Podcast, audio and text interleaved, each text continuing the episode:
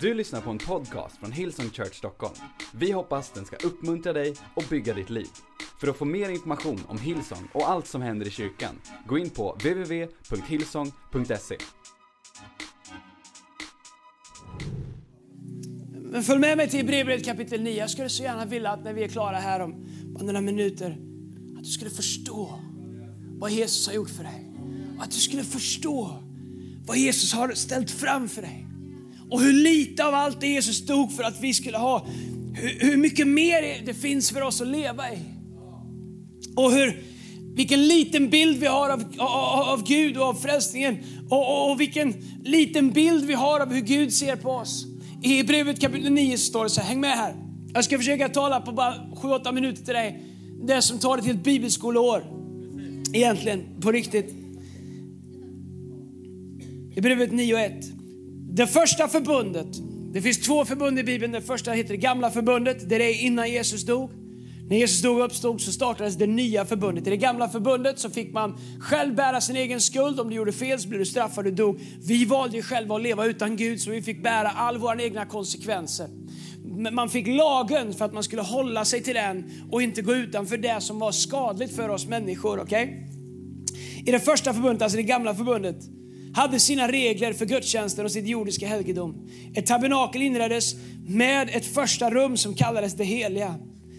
Det här tabernaklet, det, det, det, det, finns mycket man kan orda om. Har, Jesus funnits? Har det varit och gick Petrus på vattnet? Men det här tabernaklet, det, har man grävt fram. Det finns att titta på. Det är vetenskapligt bevisat. Templarna finns och, och, allt det här finns. Och det tabernaklet det var byggt på Guds instruktion som en skuggbild av tronen i himlen. Till exempel i Jesaja kapitel 6 när en kerub eh, åker fram till altaret och tar ett kol därifrån. Så det här tabernaklet som fanns var byggt efter bästa förmåga tolkning på Guds instruktioner av tronen i himlen. Ett tabernakel inreddes med det första rum som kallades för det heliga. Okej, okay, det fanns två rum där. Där står ljusstaken och bordet och skådebröden. Det fanns egentligen tre rum, men strunta i det nu. Nu fokuserar vi. Bakom det andra förhänget fanns ett rum som kallades det allra heligaste. Okej? Okay? Så det fanns liksom, the outer courts fanns, sen fanns det ett rum som hette det heliga. Där kunde alla präster gå och komma som de ville och tjäna, liksom, hålla på och greja och mässa och ha gudstjänster och, och göra och tjäna Gud. Sen fanns det ett skynke, står det här kallas det, att det fanns förhänget, förlåten fanns där. Okej? Okay? Var den som brast när Jesus stod, jag kommer tillbaka till det. Den här förlåten var gigantisk. Man tror att den var 6 inches tjock, alltså 18, nästan 20 centimeter tjock. Den var vävd i ett stort stycke. Man har kunnat räkna ut att den vägde ungefär 3 ton. Den här liksom, eh, det här stora vävda tygstycket som ett tjockt, tjockt draperi hängde det. Varför hängde det där? Jo, det hängde för att dela av det heliga, det första rummet, med det allra heligaste, det innersta rummet. Och, och kolla här vad det står om de här rummen. Uh, uh, förhänget fanns ett rum som kallades det allra heligaste. Dit hörde det förgyllda rökelsealtaret. Och förbundsarken, vad var förbundsarken? Förbundsarken var där Guds närvaro vilade. Israels folk hade med sig förbundsarken, tog med den ut och bar den. Och den var så helig man var så, man var så medveten om att man hade Guds egen närvaro med sig. Så man gick sju steg, sen satte man ner där och firade att Gud var mitt ibland dem. Man var så medveten. Min bön i våra gudstjänster är att vi aldrig skulle ta Guds närvaro för givet. Bara för att den inte är en förbundsark längre, så ber jag att vi alltid skulle vara medvetna om, hedra och uppmärksamma när Guds närvaro är mitt ibland oss. Den var helt överdragen med guld. I den förbundsarken fanns en guldkruka med mannat. Okay? mannat. Det, det hade man sparat, samlat in. Sen eh, Gud gav manna till Israels folk i öknen. Varför hade man manna där? Jo, för manna det var en påminnelse, en symbol för Guds provision, hans förseelse. Att Gud tar hand om oss. Gud, Gud förser oss med det vi behöver. Där inne fanns också eh, Arons stav som hade grönskat Ehm, eh, eh, Arons stav, det var ju så att när man skulle välja ut vem som skulle vara andliga ledare så tyckte alla möjliga det är ungefär som vi gör. Jag tar den, jag tar den, jag tycker om den, jag röstar rött och blått och allt mitt emellan och man, alla möjliga blommor röstar man på i Sverige. Och, och, och då sa Gud så här, okej okay, be allihopa samla ihop sina stavar för alla hade såna här vandringsstavar. Det var döda liksom, trästycken man hade tält till som man, som man hade. Så sa han släng alla stavarna på marken. Och sen så sa Gud den som grönskar den som äger den staven, den utväljer jag till ledare. Okay? Så Aron slänger sin stav där. Och helt plötsligt när den hamnar på marken så börjar det växa nya skott ur ett dött stycke träd som han haft som vandringsstav i många år. Okay, varför var staven där? Jo, därför att den staven var där som en representation över spiritual leadership, över Guds ande. Att Gud är den som utväljer andliga ledare. Vi kan rösta hur vi vill, men Gud väljer, Gud utväljer. Okej? Och så är det. Och så fanns det en sak till eh, förbundstavlorna. Varför var förbundstavlorna där? Jo, förbundstavlorna det var ju de tio Guds budorden. Eh, det var ju, de representerar Guds vilja. Du ska inte eh, stjäla, du ska inte ljuga, inte begå äktenskapsbrott. Och det är också en representation i våra liv att Gud är helig. Om man bröt mot Guds vilja, eftersom det inte fanns nåd i gamla förbundet, Eftersom vi hade lämnat nåden, vi hade lämnat Gud i lustgården. Jesus hade inte kommit än, det fanns ingen förlåtelse. Så när man bröt lagen så fick man själv ta konsekvenserna. Man bröt mot Guds helighet. Och då kunde Gud inte längre ha med oss att göra för det fanns ingen nåd som täckte oss. Och alla de här tre sakerna hade en sak gemensamt, att de var vidrörda utav Gud. Gud hade skrivit på tavlorna med sitt finger. Gud hade rört vid Arons stav så att den började växa. Gud hade själv från sin högra hand gett mannat till Israels folk i öknen. Därför fanns de där inne. Okej, okay, vad hände där inne i det, här, i det allra heligaste innanför eh, förlåten, det här tygstycket som var 20 cm tjockt, 18 cm tjockt och vägde 3 ton. Ovanpå arken stod härligheten keruber och överskuggade nådastolen. Men detta ska jag inte gå in på i detalj. Det säger författaren och vi är rörande överens där, utan vi måste skynda på mötet här. Det är som om jag hade skrivit Bibeln. Du vet så här, ett par rubriker. You get it, okej? Okay? Vers 6. Så var det ordnat. I det första rummet går prästen ständigt in och förrättar sin tjänst. Alltså det heliga. Prästerna kan gå in och ut där. No problems. Varför? För Guds närvaro var i det allra heligaste. Så i det första rummet, där kan vem som helst gå in. Därför att, eh, men eftersom vi hade synd i våra liv, varför har vi synd i våra liv? Därför att Jesus har inte kommit och dött och förlåtit våran synden. Det gjorde att Gud är så helig, han är så ren. Så om någon av oss gick in i det allra heligaste, det Gud var, så var det faktiskt så att vi dog. Våra liv klarade inte av Guds helighet. Och, och, och, eh, Det var därför som Gud inte kunde ha relation med oss. Det kunde han när vi var i lustgården. Därför att han har skapat oss till vår relation. Men när vi valde bort Gud och själv så klarar vi inte av att bära konsekvenserna av våra egna fel. Häng med mig här. Okej. Okay. I det andra rummet, alltså i det allra heligaste, är det bara överste prästen som går in. Jesus kallas nu våran överste präst. Ha kvar det här inne, okej? Okay? En gång om året och aldrig utan blod som han bär fram för sina och folkets oavsiktliga synder. Varje gång prästen gick in där så var han tvungen att ha med sig ett offer. Och en gång om året så gick han in där. Prästen fick gå in där. Han, han gjorde det en gång om året och alla andra övriga dagar så renade han sig själv, så levde han så heligt han bara kunde. När han gick in där så knöt man ett rep runt hans ena fot. Om han dog, det var ingen som ville chansa att gå in och kolla hur det gick och sen så dog man också. Och så hade han bjällror på sin, klä, inte klänning men på sin mantel hade de så här. Så man lyssnade och om det tystnade så var det bara att dra i repet, då var det över. Okay? Han gick in där och aldrig utan blod. Varför hade han blod? Jo, därför att det krävdes blod som betalning. I många religioner gör de fortfarande så. Det krävdes blod som betalning för all våran synd. För mord, för girighet, för allt som vi gör. Okay?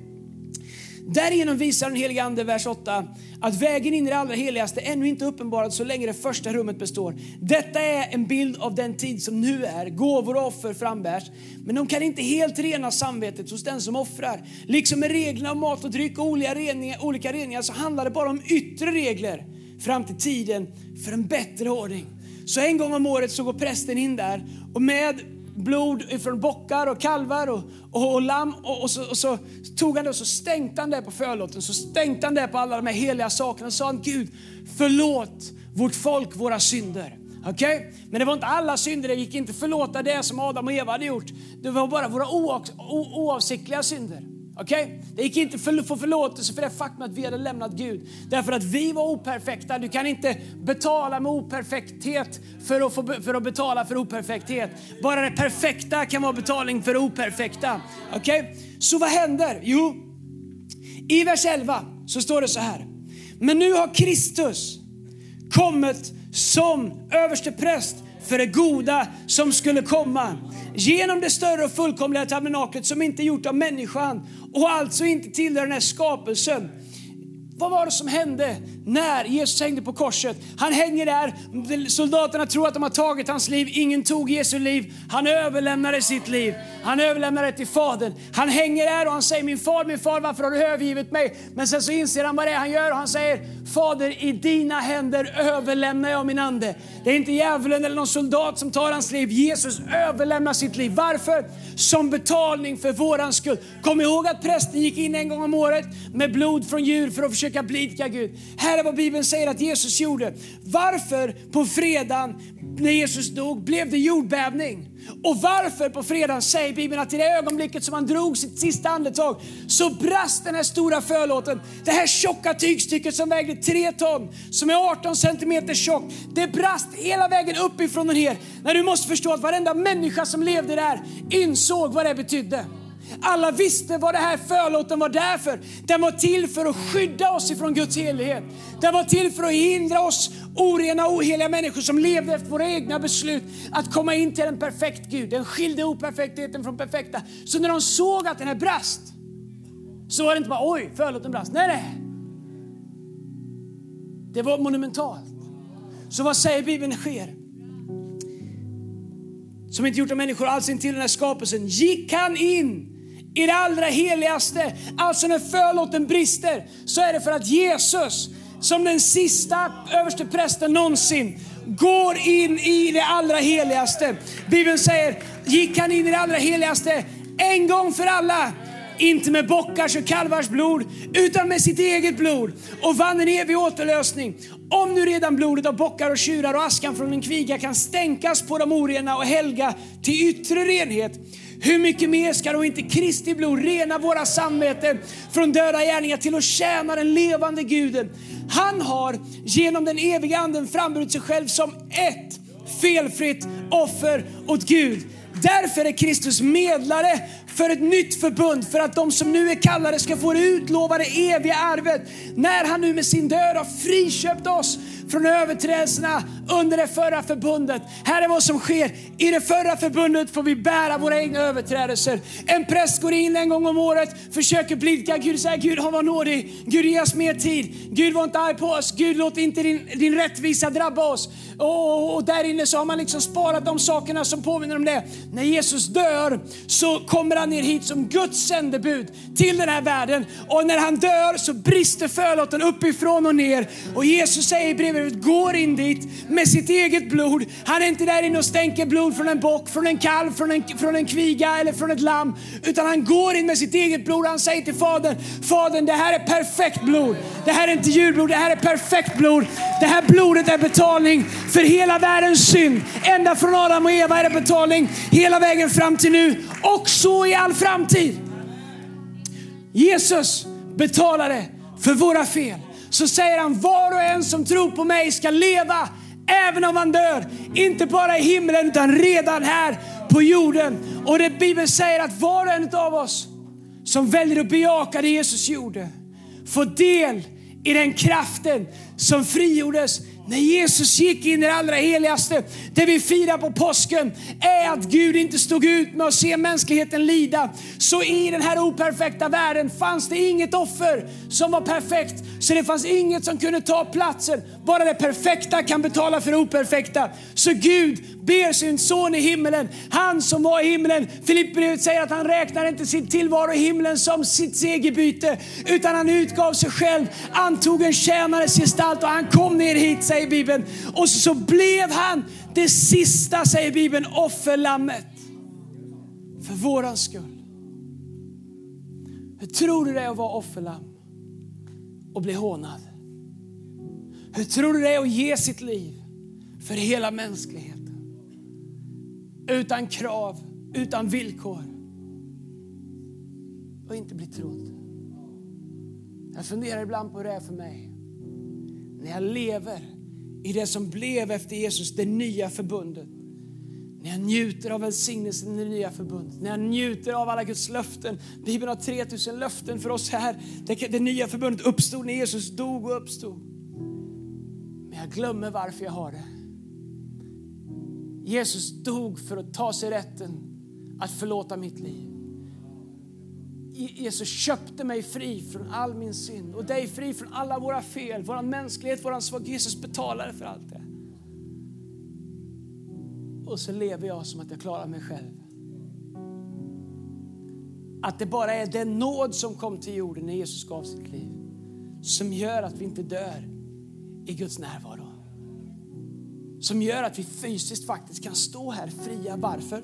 Därför Bibeln säger att Jesus när han dog och uppstod, han blev våran rättfärdighet. Hur fick vi den rättfärdigheten? Jo, vi skärpte oss. Nej, absolut inte. Vi fick den som en gåva när vi sa Jesus, tack för vad du gjorde för mig. Då, då, då blir rättfärdigheten våran gåva, alltså betalning för våran synd. Vad händer när vi är rättfärdiga? Jo, då står vi inför Gud. Och hur är vi inför Gud då? Då säger Bibeln, så som Jesus är, så är också vi inför Fadern. Så när Gud ser på dig och mig i våran ofullkomlighet, i våran brist, i våran mänsklighet fast vi kommer till korta. Hur ser Gud på oss? Han ser på oss som på Jesus. Så om du, om du har tagit emot Jesus och ställer dig frågan, är jag okej okay inför Gud? Så är det fel fråga. Frågan du ska ställa, är Jesus okej okay inför Gud? För Bibeln säger, så som Jesus är inför Fadern, så är också vi i den här världen. Och här är vad som händer i våra liv när vi tar emot det här. Jesus, han lämnar jorden och går upp till Fadern. Vad gör han där? Sitter och väntar på oss? Absolut, lite grann kanske. Bereder plats för oss. Men vet du vad han gör, säger Bibeln? Han står nu på Faderns högra sida. Och på Faderns högra sida, så fullt upp varje dag, säger Bibeln, manar han gott för dig. Vad betyder det? Det betyder att han säger, ah, men du vet, han säger till Gud, Gud, jag vet vad Tobbe Palm gjorde, men du vet hans hjärta, han menar inte så illa. Du vet det här temperamentet, mitt blod betalade för det också. I'm, I'm, I'm not joking, bara, temperament, han, han, är den mest fina människa jag någonsin träffat. Det, men vad, vad, när, när, när det går fel för dig, när du syndar, när du faller, vet vad Jesus gör? Han vänder sig vänsterut eftersom han sitter på Faderns högra sida. Han vänder sig till Jesus och säger, hej Fader, straffa dem inte, kom ihåg att jag har betalt för deras synd. Fader, ge dem vad du har lovat. Kom ihåg att jag köpte dem fria. Hej Fader, kom ihåg de är i det nya förbundet. Allt vad vi har skapat tillhör nu dem. Hälsa tillhör dem Fader, för jag gav mitt liv så nu kan du göra dem hela. Frihet tillhör dem, frid tillhör dem. Så Jesus sitter nu på riktigt och säljer in dig till Fadern. Förstår du vad Jesus gjorde för dig på påsken? Förstår du att du har tillgång till all den himmelska världen, säger Paulus i Efesierbrevet kapitel 1. Vi har tillgång till all den himmelska världens andliga välsignelser. Ingen av oss förtjänar det, ingen av oss lever upp till det. Men Bibeln säger, den som med sin mun bekänner och i sitt hjärta tror att Jesus är Herre, han blir vadå? Räddad. Räddad från vad? Från sig själv. Du säger, jag behöver ingen räddning. Han säger att du behöver det. Du säger jag behöver ingen nåd. Jag frågar hur ska du ge dig själv frid? Kan du hela dig själv? Kan du bota din ångest själv? Kan du ge dig själv en framtid och ett hopp? Kan du ge dig själv evigt liv? Kan du betala för alla fel som vi har gjort i vårt förflutna? När frälsning, förlåtelse, rättfärdighet och frihet och frid en gåva från Gud som vi inte förtjänar. Och när vi tjänar Gud här söndag efter söndag och varje dag i våra liv så är det vår respons till honom för vad han gjorde i våra liv. Titta här vad Paulus säger. Vi ska alldeles strax fira nattvard. Titta här vad Paulus säger. I Romarbrevet kapitel 12. Vad är vår respons till Gud på det här? Romarbrevet 12, vers 1 säger Paulus här. Därför uppmanar er bröder, och det gäller systrar också, vid Guds barmhärtighet att frambära era kroppar som ett levande och heligt offer som behagar Gud. Er andliga gudstjänst. Vers 2 säger, och anpassa er inte efter den här världen utan låt er förvandlas genom förnyelsen av ert sinne så ni kan pröva vad som är Guds vilja och det som är gott och fullkomligt som behagar honom. Vad är det Paulus säger? Han säger att på samma sätt som Jesus gav sig själv som ett offer för hela världens frihet. Säger Paulus att vi nu kan ge oss själva till Gud som ett levande offer. Det vill säga Gud, min tid är din tid. Dit jag går, dit går du Gud. Min ekonomi är din. Min vardag är din. Eh, eh, mina drömmar är dina. Jag ger mig själv till Gud. Jag tänker, inte det lite mycket? Well, om det inte hade varit för Gud så hade du inte haft någonting att ge. Därför innan Gud så fanns det ingenting vi hade som Gud kunde använda eller som Gud ville ha eller som ens var värt någonting. Allt vi hade var våra tillkortakommande, våran brist, våran ofullkomlighet. Men Jesus gav oss frihet ifrån det och gjorde oss nya skapelser, fria i Kristus. Så säger Paulus att våran offer tillbaks till Gud är att vi säger Gud, det här livet som du har gett mig, det tillhör inte mig, det tillhör dig. Hjälp mig att leva det livet. Vad är det för liv han pratar om? Jag måste sluta predika. Vad är det för liv han pratar om? I psalm 139 så står det, innan du föddes, långt innan du tog emot det så hade Gud en plan för ditt liv. Det finns en designad plan, there's a master plan for your life. Och när vi ger oss själva till Gud så bejakar vi Guds plan för våra liv. Blir mitt liv mindre när jag ger det till Gud? Nej, det hamnar i pole position för att leva i den potential som Gud har för mitt liv. Jag fastnade vid ett statement i den här bibelversen. En gång om året gick översteprästen in och aldrig utan blod. Jag vet att det här är 2017 och av sökarvänliga skäl så kanske man borde runda det ordet. Men vet du, om inte Jesu blod hade runnit på det där korset så hade det inte funnits någon frihet. Om inte hans blod hade runnit i pannan från törnekronan de tryckte på från spikarna i hans händer och från spikarna i hans fötter så hade det inte funnits förlåtelse. Det hade inte funnits rening. Det hade inte funnits en ny chans. Men genom hans blod så har vi blivit friköpta, rena, rättfärdiga. Inte genom mänskliga gärningar eller ansträngningar utan Guds gåva är det till var och en som vill. Innan Jesus gav sitt liv så samlade han lärjungarna och han sa att han skulle dö. Och han sa, varje gång ni samlas tillsammans och äter så gör det som en påminnelse av min död och uppståndelse. Bibeln säger att han tog brödet och bröt det och delade det. Han sa, detta är min kropp, brösten för er. Jesus kom hel till en trasig värld. Bara det som är helt kan ge helande till det som är trasigt. När, Jesus, när de inte dödade Jesus utan Jesus överlämnade sig själv så lät han sig brista för att vi i honom skulle kunna bli hela.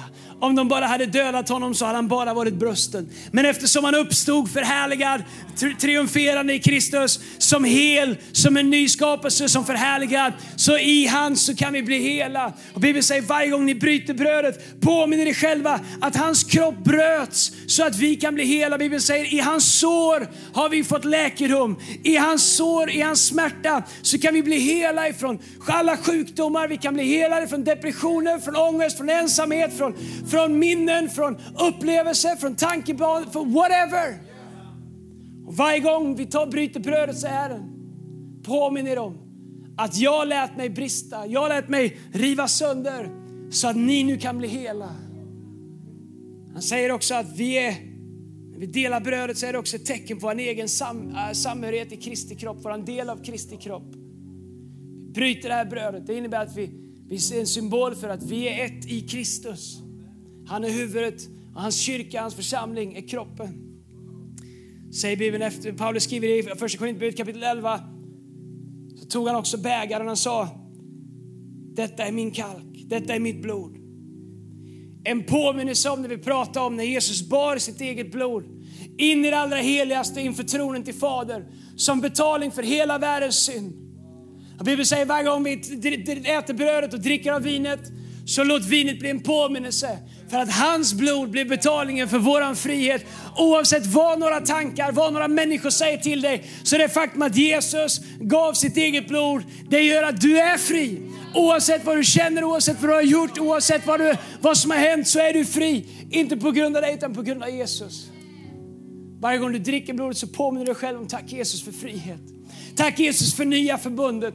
Tack Jesus för att jag har blivit rättfärdiggjord. Tack Jesus att jag är ditt barn. Inte för att jag förtjänar det men på grund av din nåd Herre. Tack att jag valde inte dig utan du valde mig. Du öppnar en väg för mig Herre.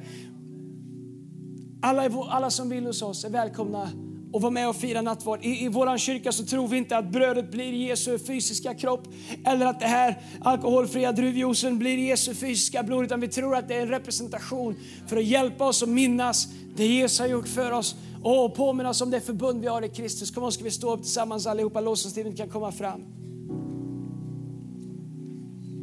Säger Bibeln innan vi tar nattvard. Låt oss ta ett ögonblick. Bibeln säger rannsaka våra hjärtan. Kanske finns det något i ditt liv som du bara skulle säga Gud förlåt mig. Kanske finns det någonting du har fallit. Vet du vad, det är förlåtet till Gud som Gud säger att vi ska göra innan vi tar nattvard. Det är inte ett förlåt, åh jag är värdelös. Det är ett Jesus, jag påminner mig om vad du har gjort för mig. Därför är jag fri. Jag ger det till dig. Det är ett förlåt som rätar på våran rygg, inte kröker våran rygg. Ska vi ta 15 sekunder, 20 sekunder av tystnad. Fråga den helige Ande, helige Ande, är det någonting i mitt liv som du vill att jag ska överlämna till Jesus? Och här med dina egna ord, bara tyst i ditt hjärta, så kan du säga Jesus, jag ger det här till dig. Jag överlämnar till dig. Kanske är det något han vill att du ska lämna till honom som du håller fast så hårt i och vägrar släppa. Kanske bara överlämna det till honom. Kanske är det något du kämpar med. Något du ber och kämpar med som liksom aldrig blir bra. Kanske bara släppa taget om det och ge Gud chansen. Jesus, jag tackar dig för att när vi inte kunde komma till dig så kom du till oss, Herre. Var och en av oss. Herre, alla här inne som hör min röst är älskade utav dig. Är värdefulla i dina ögon. Har en öppen väg till Fadern genom dig, Herre. Tack Jesus för det du har gjort för oss på korset, Herre. Herre, vi tackar dig för din död, för din uppståndelse och för vad du gör i våra liv, Herre.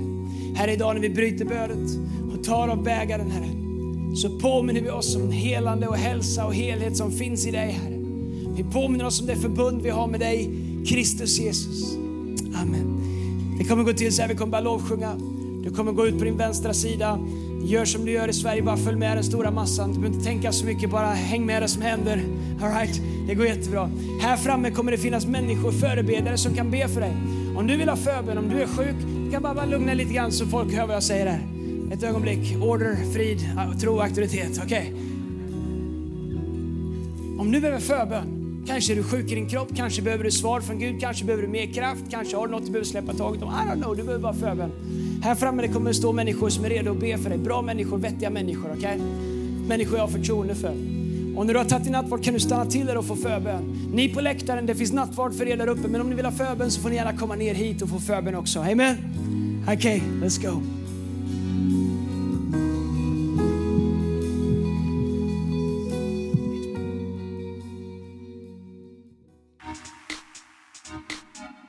Du har lyssnat till en podcast från Hillsong Church Stockholm.